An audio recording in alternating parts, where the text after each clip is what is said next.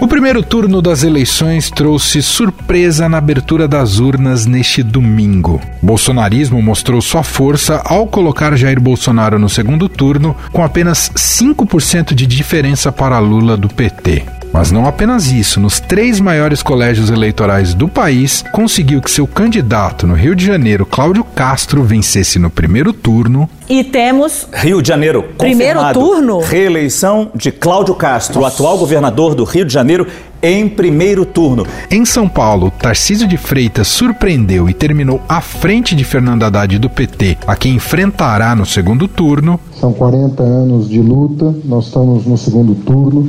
Estamos com uma diferença pequena em relação ao Tarcísio, como aconteceu em 2012 também, eu estava com uma diferença pequena em relação ao Zé Serra. Temos toda a condição de fazer uma bela campanha. Em Minas Gerais, Romeu Zema, mesmo sem apoiar Bolsonaro, mas que é alinhado com o atual presidente, também venceu no primeiro turno. Zema reeleito governador de Minas Gerais no primeiro turno. Romeu Zema, empresário do Novo, reeleito, entrou para a política em 2018 quando foi eleito para comandar o Palácio Tiradentes pela primeira vez. Ele conseguiu a reeleição, não deu para o Calil, não é mesmo colando em Lula. Além disso, Jair Bolsonaro conseguiu eleger seus apoiadores para o Senado. No Rio de Janeiro, Romário foi reeleito. Em São Paulo, o astronauta Marcos Pontes ultrapassou Márcio Márcio França e no Distrito Federal, Damares Alves levou a cadeira. O Senado está sendo é, pintado é, pelas cores do bolsonarismo, né? Mato Grosso do Sul com Tereza Cristina, Distrito Federal com Distrito Damares, Federal com Damares, Paraná com Sérgio Moro, que virou bolsonarista novamente Total. agora na campanha, Total. e Magno Malta de volta ao Senado pelo Espírito Santo. No Legislativo Federal e estaduais, a tendência é um aumento de deputados alinhados ao bolsonarismo. Para o PT, Restou os estados do Nordeste e a esperança de Lula em ir para o segundo turno à frente de Bolsonaro. Nada acontece por acaso. Durante toda essa campanha, a gente teve na frente nas pesquisas da opinião pública de todos os institutos, mesmo aqueles que não queriam que a gente ganhasse, colocavam a gente em primeiro lugar. E quero dizer para vocês que nós vamos ganhar essas eleições. É apenas uma. Isso isso para nós é apenas uma prorrogação. O segundo turno das eleições de 2022 ocorre no dia 30 de outubro. E para analisar o resultado dessas eleições surpreendentes, nós vamos conversar com Luiz Bueno, professor de filosofia da FAAP e coordenador do Núcleo de Filosofia Política do Laboratório de Política, Comportamento e Mídia da PUC São Paulo, e com Tatiana Chicarino, cientista política, professora de pós-graduação da Fundação Escola de Sociologia e Política de São Paulo. Olá, Tatiana, seja muito bem-vinda. Olá, Emanuel, muito obrigada pelo convite. Olá, professor, tudo bem? Seja bem-vindo também. Obrigado, Manuel. Prazer estar aqui mais uma vez. A gente está gravando aqui depois do fechamento da, da apuração dos votos, né? Já quase avançando a madrugada desta segunda-feira e vamos ter aqui um panorama, né? São muitos dados, muitas realidades, uh, mas vamos olhar especialmente aqui para a disputa presidencial teremos segundo turno, né, o confronto entre Lula e Bolsonaro. Lula venceu o primeiro turno das eleições, ficou com 48% do, dos votos. Bolsonaro em segundo, candidato à reeleição com 43%. Só para dar os outros números, né, dos quatro primeiros, Simone Tebet fechou com 4%, 4,16%, e o Ciro Gomes na quarta posição com 3% dos votos neste primeiro turno. Bom, primeiro quero perguntar para vocês se surpreende o resultado das eleições diante do que vínhamos acompanhando das pesquisas de intenção de voto. Sei que isso vai pautar muito esse início de segundo turno, mas se surpreendeu vocês também. Começando por você, Tatiana. Bom, acho certamente surpreendeu a todos, né, que estão acompanhando as pesquisas de intenção de voto. Então, ainda que no Lula a gente não teve uma grande alteração, né? Então as pesquisas é, acertaram entre aspas. E por que, que eu estou dizendo entre aspas? Porque pesquisa é sobre tendência, percepção do eleitor naquele momento. Pesquisa eleitoral não é sobre acertar o resultado da urna, né? Porque daí as pessoas começam a questionar a credibilidade, a confiança nos institutos de pesquisa. E não é sobre isso. Acho que a questão é, ela é mais complexa, Emanuel. A gente tem que pensar por que que a gente teve uma espiral do silêncio, ou seja, uma parte do eleitorado que não se pronunciou durante essas tantas rodadas que a gente teve de pesquisa aí nos, nas últimas semanas, né? E aí a gente pode é, traçar alguns cenários, né? Algumas hipóteses aqui. Uma delas é que do, nos grupos bolsonaristas, e aí eu, eu posso dizer isso porque venho acompanhando isso já há algum tempo, tinha já um, um questionamento muito forte em relação aos institutos de pesquisa e uma, uma estratégia deliberada de não falarem com alguns desses né, institutos. Então, essa é uma coisa, ainda que alguns nem tenham colocado né, a marca, mas ainda assim não conseguiu chegar por conta de uma estratégia deliberada desses eleitores, especialmente aí militantes mais arraigados. Então, essa é uma coisa. A outra coisa que a gente fala que é o voto envergonhado, né? Então, de repente, por conta né, de todo o cenário pós-Covid ou durante a Covid, né? Como que o Bolsonaro lidou com, com a pandemia, como o Bolsonaro tem, vem lidando com a questão econômica. Então, questão também de não se pronunciar, de não dizer em quem vai votar e vota na Tebet, ah, não sei em quem eu vou votar, estou indeciso. Quer dizer, então essa, esse silêncio, né, a espiral do silêncio é isso, esse silêncio que não foi captado. Agora, é, como é que os institutos de pesquisa vão lidar com isso nas próximas semanas? A ver, né? Acho que tem que pensar em algumas técnicas de pesquisa qualitativa, sempre melhorar né, essa tentativa de cap captar esse, essa tendência do eleitorado, mas é, agora a gente tem um segundo turno e esse eleitorado já foi então revelado. Né, este potencial do bolsonarismo foi revelado pelos resultados aí do primeiro turno e a gente viu, de certa maneira, algo que a gente já tem. Acho que a gente até conversou uma vez, né, Manuel? O, o, o primeiro turno, que é uma antecipação do segundo turno. Sim. E os números mostram bem isso, né? Claramente.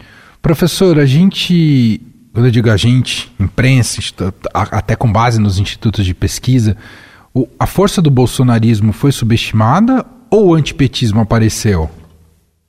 Olha, é, realmente assim, é, Uh, acho que o, que o, dado, o dado que mais chama atenção é a amplitude desse movimento, que uh, não foi entendido, né, talvez nem pelos partidos, e a gente está falando agora que inclusive os próprios né, institutos de pesquisa não têm mecanismos precisos né, para conseguir identificar isso.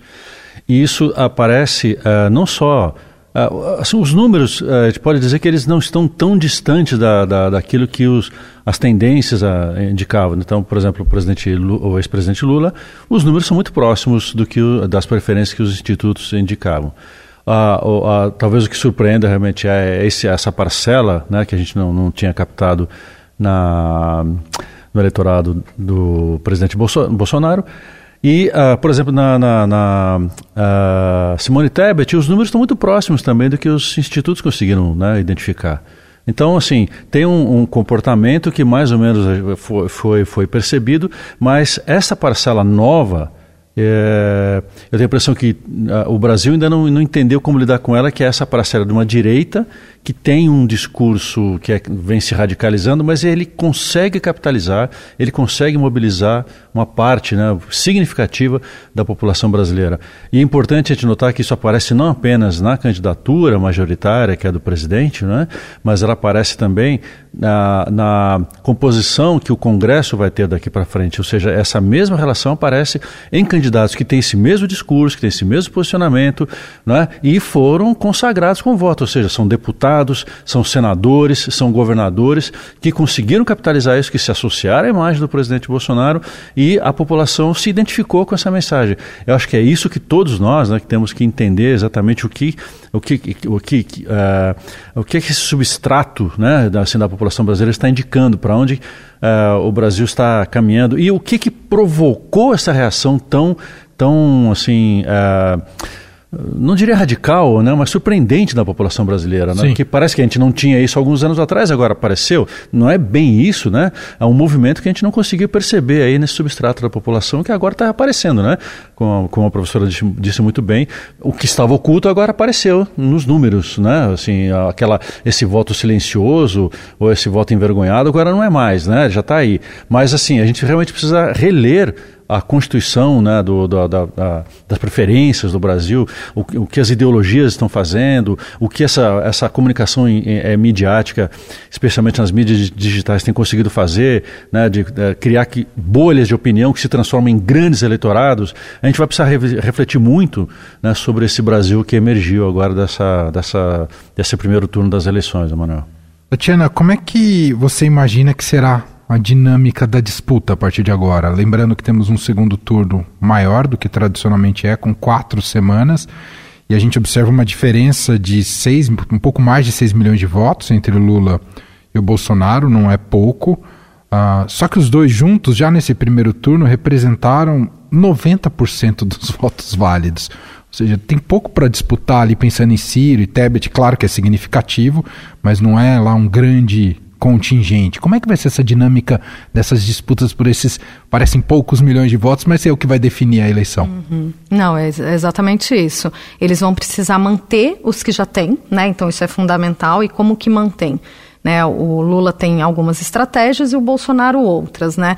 É, em relação ao Bolsonaro, a, o discurso dele fica muito patente, porque é elencar alguns inimigos e, e atacar esses inimigos e manter sua base muito inflada, é, numa sensação de medo iminente. Não? Então, se a gente mudar então, a gramática da mudança aparece com o Lula, mas não aparece com o Bolsonaro. Ele né, é da continuidade. Então, se a gente mudar, a gente pode virar isto, ou a gente pode virar aquilo. Né? Então, o quanto isso mantém a sua base mobilizada, a gente já sabe, a gente já tem uma ideia. Mas o quanto isso se reflete em outros votos, haver. E aí eu acho que vai ser fundamental a disputa das alianças nos estados, né? Então, Minas Gerais vai ser importante, o Rio de Janeiro vai ser importante, São Paulo também e, de certa maneira, o Rio Grande do Sul, e eu digo por quê? Por conta do PSDB. Né? E aí também a eleição aqui no estado de São Paulo, é, talvez a gente, vamos ver se o que eu estou dizendo vai ser, é, é, a, realidade vai demonstrar isso, mas a ver né, se o papel do PSDB vai ser importante né, nisso, né, na, nas disputas no, nas, né, nos, nos estados, e aí outros partidos como o MDB e, o, e Cidadania, que aí estão junto com a Tebet. E só para finalizar essa parte, é, também vê, vamos ficar curiosos sobre o posicionamento do Ciro, né? Porque a Tebet disse: eu tenho posição. E o Ciro não, não apresentou isso exatamente. Então, é uma eleição de tomar posições. A gente sabe disso, a gente que está acompanhando a eleição, né, Emanuel, já há algum tempo, a gente já tem visto isso. É de tomar posições. E aí, como é que ele vai ficar? Essa terceira via que não existiu quer dizer, se falou muito, mas não existiu, o resultado das urnas deixa claro, professor, mas ao mesmo tempo a gente observa uma Tebet que sai maior e um Ciro, não sei se estou exagerando, mas sai muito menor. Não sei se o senhor concorda. Não, não está exagerando não, Emanuel. É isso mesmo. Assim, os números do Ciro ah, em, relação à eleição anterior são assim muito é, são decepcionantes demais, né? Assim, veja, ele sai com um pouco mais de 3% dos votos é um derretimento muito forte, muito intenso né, da figura dele e, e de quem ele consegue arregimentar né, como eleitores. Mas também, assim, esse outro aspecto, se a, se a terceira via ainda era apenas uma, uma possibilidade, talvez a Tebet mostrou que é, ela é viável. É claro que precisaria de partidos investindo nisso e, e, e, entendendo que essa seria uma, uma, uma, alternativa real ao que está aí. Não apenas uma alternativa para é, cobrir um espaço, né, assim, ah, precisa ter porque aí nós depois nós compomos, né? Não, ela mostrou que é possível ter um discurso que é diferente dos dois e numa estratégia diferente do Ciro. Né? O Ciro não conseguiu ter um posicionamento que mostrasse, olha, eu sou diferente dos dois, eu consigo encaminhar aqui alguma proposta mais, mais é, concreta, ou seja, viável. E a, a Tebet então sai uh, desse processo agora de campanha uh, num caminho inverso do Ciro. Enquanto o Ciro derrete como, como, como uma figura importante, né? claro que ele não desaparece, ele tem uma importância ainda, né? mas ela é muito menor que era, do, que, do que ele tinha. Já a Tebet não, ela vinha de, uma, de mais ou menos ser desconhecida, claro que ela tinha ali um papel importante no Congresso, mas não era de tanta evidência. Ela foi, né, foi presidente da, da CCJ, depois ela foi presidente ali, ou ela tem uma atuação assim muito importante na, na CPI da Covid. Então isso deu uma exposição para ela mas é uma exposição que não se compara ao que é um cargo do executivo. Ainda assim, ela conseguiu estabelecer ali um, um, uma presença muito importante e se coloca né, como, como é, alguém que vai ter um papel muito relevante nessa possível conversão de votos agora, né? Porque o segundo turno agora, como você estava muito bem apontando, é uma disputa de, de, de, pequenos percentuais de votos, que a maioria, a, a grande massa dos eleitores, votou nas duas principais candidaturas. Então o que sobra agora para disputar de votos é pequeno e é essa diferença que vai dizer pra, praticamente quem vai ser o eleito na, na no, no, segundo turno. Né? Então aí nós vamos ver, por exemplo, né, a, a, a, essa capacidade que o ex-presidente Lula tem de montar essas articulações, se ele vai conseguir trazer para o seu lado. Tebet é muito provável que sim, né? que ela esteja ao lado de Lula, mas o Ciro e o PDT, né? como é que eles vão se posicionar, se ele vai conseguir trazer esse eleitorado do Ciro para junto. Né? O Lula tem demonstrado, e não é de agora, essa capacidade de articulação. Né? Desde as suas duas presidências, essa foi a grande força dele, né? de conseguir regimentar aliados. Mais uma vez ele mostrou que é, que é possível. É claro que as condições são muito diferentes agora. Né? Ele tem partidos que não tinham essa força, nem existiu na época, né? não tinha essa força que tem agora, ele terá que lidar com esses partidos, mas a, a, a, muito provavelmente uma boa parcela da, dessa campanha agora de segundo turno vai ser em cima dessa capacidade de articulação né? para trazer aqueles votos que faltam para fechar uma, uma possível vitória na, na, na, próxima eleição, né? no próximo turno. Professor, o quanto esse resultado e o desempenho do presidente Jair Bolsonaro passa é explicado pelo desempenho dele em São Paulo, onde ele vence e a gente observa o candidato dele, Tarcísio de Freitas, superando Fernando Haddad no primeiro turno, que é algo muito discrepante do que acompanhávamos sobre as intenções de voto, lembrando que São Paulo é o maior colégio eleitoral do país. Né? Não, e o senador também, né? E fez o senador. Fez o senador Exatamente. também. Então, o que a gente tem observado já desde a eleição de 2018 é que quando a campanha está nas redes, há uma vinculação entre as candidaturas. Então, dificilmente você vê no bolsonarismo coisas como a gente viu em, em Minas Gerais. É o voto no, no, no Lula e o voto no Zema. São votos muito articulados, muito casados, né? Então, até né, existem pesquisas apontando isso no voto no Witzel, que estava, ninguém sabia que era Witzel, que não estava aparecendo nas pesquisas e a, foi eleito, né, é, como governador no Rio, no Rio de Janeiro em 2018. Então, essa é uma estratégia muito forte do bolsonarismo, quer dizer, vincular todas as candidaturas. Então, a pessoa vai lá e vota no bloco, entendeu? Então, isso pode ter sido a força dele aqui em São Paulo e né, a derrota do Márcio França, que vinha pontuando bem nas pesquisas, mas pesquisa para Senado é sempre muito difícil, e o Tarcísio também. Então a pessoa vota em todo mundo. Isso também mostra a força né, de é, é, deputados federais ligados ao bolsonarismo. Então acho que essa é uma, uma questão muito importante e que os outros partidos eles precisam realmente rever. Né? O bolsonarismo, é, é o professor falou, isso é importantíssimo, ele atua muito nas redes, também nas ruas, não é só nas redes, claro, mas eles atuam muito nas redes, formando câmaras de eco, bolhas, e isso tem uma repercussão, quer dizer, são eleitorados ali muito fortes, né, que têm uma capacidade de convencimento e de manutenção daquela intenção de voto também muito forte. A outra coisa é a conversão, eles buscam converter votos, né, o quanto a militância do outro lado, né, do Lula, vai conseguir mobilizar essa conversão de votos. A ver. Né? Claro, é, o PT é um partido grande, um partido capilarizado, que tem muito histórico nisso, mas né, é, o bolsonarismo tem esse, esse, isso que é muito forte, que muitas pessoas deixaram de lado. Né? Mas, não, o Bolsonaro está fraco, as pesquisas de popularidade dele mostram que ele está mal, enfim, e um pouco né, é, não reconhecendo a força e a capilaridade desse fenômeno, que não é um fenômeno que se institucionalizou né, em partidos políticos exatamente, né, no Congresso, mas que tem uma forte presença né, como movimento, como né, parte aí da sociedade. Isso é algo que é, a campanha né, do Lula, no caso, também vai ficar de olho, certamente. A gente já viu uma campanha de primeiro turno, professor, pouco pautada pela, pelo que ambos pensam para o país nos próximos quatro anos, né, pelo caráter programático ah, de uma campanha. Mesmo o ex-presidente Lula, muito mais falando do seu passado do que apontando o que pensa para os próximos quatro anos. a gente tem que nutrir alguma esperança de que o debate nessas próximas quatro semanas vai levar ao nível ou vamos piorar até a questão da, da violência política e violência retórica, buscando até aumentar a rejeição de ambos os lados? É, então o jogo de rejeição ele é, ainda é muito forte, Manuel. Eu assim, eu confesso que eu sou um pouco pessimista com relação à expectativa de, de debates propositivos. Sabe por quê? Não é nem que isso não, não fosse bom para o país, mas comunicacionalmente não funciona.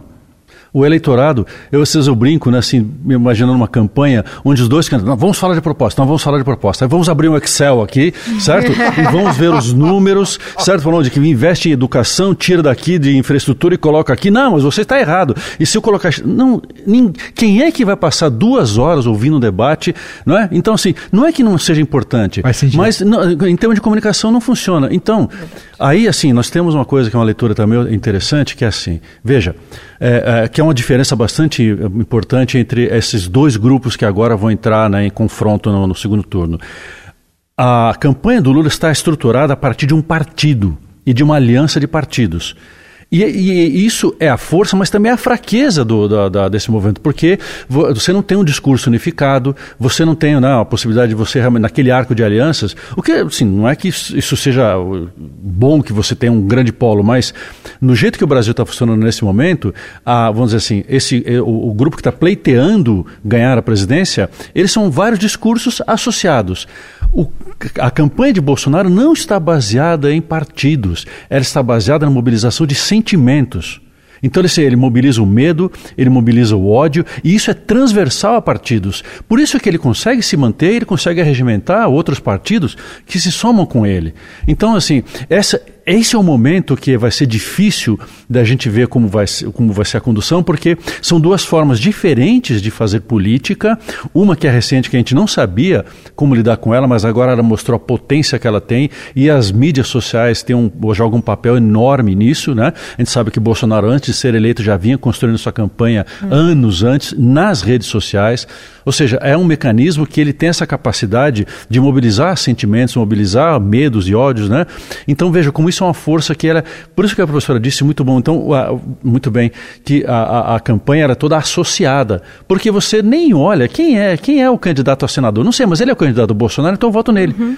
Então não é, um, não é uma coisa partidária e nem é ideológica. Né? Então a campanha midiática, ou seja, os debates, eles vão tentar mobilizar este mesmo comportamento do eleitorado que trouxe essas, essas, uh, esse resultado. Eu até fico me perguntando se é, é, essa, essa ascensão dessa direita e essa extrema direita brasileira que mobiliza essa população tão grande, se a gente será que nós estamos caminhando para alguma coisa como uma espécie de bipartidarismo à brasileira? Porque veja, para enfrentar uma, uma, uma, uma campanha tão mobilizadora de sentimentos como é do, do presidente Bolsonaro e todo o seu grupo, se você for trabalhar da forma antiga, os resultados talvez sejam decepcionantes. Então, talvez a composição, por isso que agora há pouco a gente estava olhando a composição do Congresso, que vai emergir aí, né? Se eles ficarem naquela forma de articulação antiga divididos, a direita vai atropelar essa oposição. Porque imagina se ainda se houver a, a, a, a, a fusão de mais um partido né? Assim, já, tem, já temos dois que se fundiram, formaram a União Brasil. Havia uma articulação, umas negociações para formar um terceiro, né? uma, uma fundir com. Assim, acho que era o, o, o PP ou o PL? PP, o PP, né? Que estava tendo. Uhum. É claro que tem um jogo muito difícil ali de interesse, mas você imagina se emerge um partido desse tamanho, né? compondo esse centrão. Como é que a oposição vai lidar com tamanhos com, com agremiações tão grandes assim. A estratégia de comunicação, a estratégia de mobilizar, mobilização do eleitorado talvez tenha que mudar. E eu não estou não tô nem, não tô comemorando isso, não, mas é, assim, é você observar uma realidade que está diante Entendi. de nós aqui, né? Só para a gente fechar as últimas duas perguntas, eu vou pegar o gancho aqui do professor que é muito bom. E a gente conversava sobre o PSDB. É o fim da direita moderada no Brasil? É, direita, centro-direita, direita moderada perdeu muito, né, Emanuel? Então vão ter que se reconstruir mesmo. E, e, eu acho que você pode depois me cobrar, hein, se eu votar certo ou não. Mas essa, essa, esse segundo turno, nessas próximas semanas, eu acho que vai ser é um momento populista que a gente chama conceitualmente, onde vão ser estabelecidas algumas fronteiras. As duas campanhas vão fazer isso, entre o nós e eles. E quem será o nós e eles de de Lula, quem serão nós e eles de Bolsonaro. E isso vai ser fundamental. Então, a Tebet, quando ela fala eu tenho posição, é isso, porque a gente tem uma eleição que tem essas características. E essas duas figuras, elas têm características populistas ideologicamente diferentes, mas que fazem uma relação, uma ligação com o povo né, muito forte e que tem uma estratégia discursiva de, em relação a esse povo que também é muito forte. E aí quais serão as fronteiras? A ver, né? O Bolsonaro anunciou algumas delas hoje no discurso dele, né? É, o Lula vem formando essa frente ampla pela democracia. Vai ser democracia, não democracia? Né? Vamos virar um país que a gente não quer? Então vamos ver quais serão essas gramáticas é, mas eu, eu, eu acho que teremos muito isso, esse momento populista muito forte nessa eleição. E aí os partidos, eles não têm lugar muito. E a gestão, a planilha do Excel, ninguém está ninguém tá falando sobre isso. Não é sobre programa de governo, é sobre visão de mundo, é o que queremos. Queremos isso ou queremos aquilo? Né? Então, eu acho que vai ser mais por essa linha. E para fechar com você, professor, já que a gente quase não falou de eleição dos governadores, mas se a gente olhar um raio-x, eu sei que o Brasil é muito grande, né? Talvez seja injusto tentar ter um olhar tão amplo para o país inteiro, porque tem características regionais. Mas é um Brasil conservador quando você olha o resultado das eleições nos governos? É, isso é algo que vem aparecendo já em, em eleições anteriores, em movimentos anteriores, né, que assim, é, havia uma, uma, se você me permite a expressão, uma espécie de cegueira, especialmente da, da esquerda e centro-esquerda brasileira, a esse Brasil conservador. E uh, veja que, assim, inclusive a dificuldade que pesquisadores indicam da, da esquerda, especialmente do PT, de lidar com uma parcela conservadora no Brasil, que é a parcela religiosa a dificuldade que, por exemplo, o PT tem de dialogar com, com o segmento evangélico. Então, isso é um eleitorado que veio crescendo e uh, quem soube uh, capitalizar em cima desse eleitorado foi a direita, né? porque ela tem, eh, tinha a linguagem, explorou né, essa linguagem religiosa, trouxe a religião para dentro da, da, da, das campanhas e, eh, assim, de novo, não é algo que a gente necessariamente comemore, né? Ao contrário, assim, mas é, é, é, um eleitorado que, que, que talvez o que a professora disse agora há pouco sobre o voto silencioso, essa direita estava silenciosa há muito tempo. Né? Ela, ela, assim, a, desde a eleição de Lula, que a direita vem sendo, ela vem sendo meio que é, é, amaldiçoada no Brasil. Você ser de direita no Brasil era quase uma peste de você ser uma, uma péssima pessoa. E ó, quem acabou capitalizando em cima disso foi uma extrema direita que não teve vergonha que fala que era direita, mas para isso foi para um discurso radical. Né? Mas ainda com esse discurso radical, com essa ideia de visão de mundo que a professora falou, que eles conseguiram mobilizar toda esse, essa, essa parcela que estava no voto silencioso ou voto envergonhado, essa, essa parcela toda começa a virar à tona. Então ela compõe o eleitorado brasileiro. Né? O eleitorado, o eleitorado brasileiro tem uma parcela significativa que se identifica com a esquerda, mas tem agora claramente né, uma parcela que se identifica com a direita.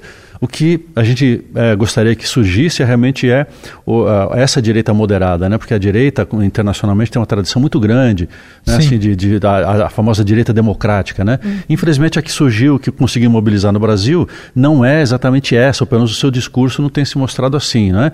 mas conseguiu mobilizar né? essa parcela da população que encontrou o, seu, o discurso com o qual ela se identifica. Sensacional, muito bom. Agradeço Luiz Bueno, professor de filosofia da FAP, coordenador do Núcleo de Filosofia Política do Laboratório de Política, Comportamento e Mídia da PUC São Paulo, mais uma vez aqui com a gente. Obrigado, viu, professor? Eu agradeço o convite mais uma vez. E a cientista política Tatiana Chicarino, que é mestre e doutora pela PUC São Paulo, professora de pós-graduação da Fundação Escola de Sociologia e Política de São Paulo.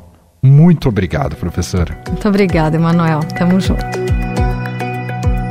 E este foi o Estadão Notícias de hoje, segunda-feira, dia 3 de outubro de 2022. A apresentação foi minha, Emanuel Bonfim. Na produção, edição e roteiro, Gustavo Lopes, Jefferson Perleberg e Gabriela Forte. A montagem é de Vitor Reis. Escreva pra gente no e-mail podcast@estadão.com. Um abraço para você, uma ótima semana e até mais.